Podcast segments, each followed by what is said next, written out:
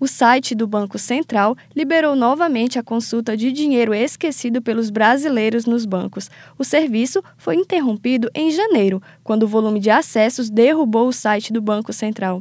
Agora o serviço foi restabelecido e está disponível para os clientes. No primeiro acesso, é possível apenas verificar se há ou não recursos disponíveis. Basta acessar o site com o CPF ou CNPJ.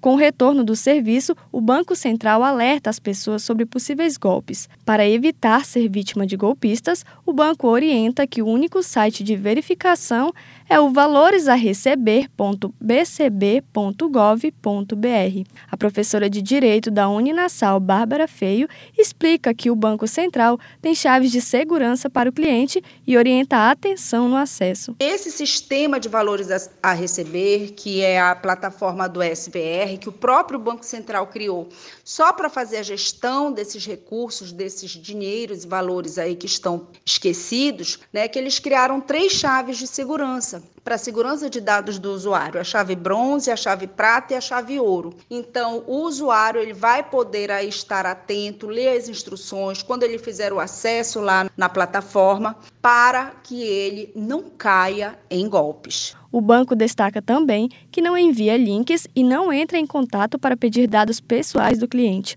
Por isso, alerta que o cidadão não clique em links suspeitos enviados por e-mail ou redes sociais. A professora Bárbara Feio reforça que, em caso de golpes virtuais, é importante registrar um boletim de ocorrência para analisar o caso. Por isso que é muito importante que o usuário ele faça o boletim de ocorrência, porque a depender do golpe, ele conseguindo comprovar né, que a instituição financeira deveria ali ter tido algum outro tipo de cuidado, né, algum tipo de preservação dos dados desse usuário, poderá sim incidir algum tipo de responsabilização aí em relação à instituição financeira. Mas tudo vai depender realmente de cada caso. De acordo com o Banco Central, nesta primeira fase do serviço, são cerca de 4 bilhões de reais a serem devolvidos para 28 milhões de pessoas físicas e jurídicas. Caroline Lima, aluna de jornalismo da UNAMA.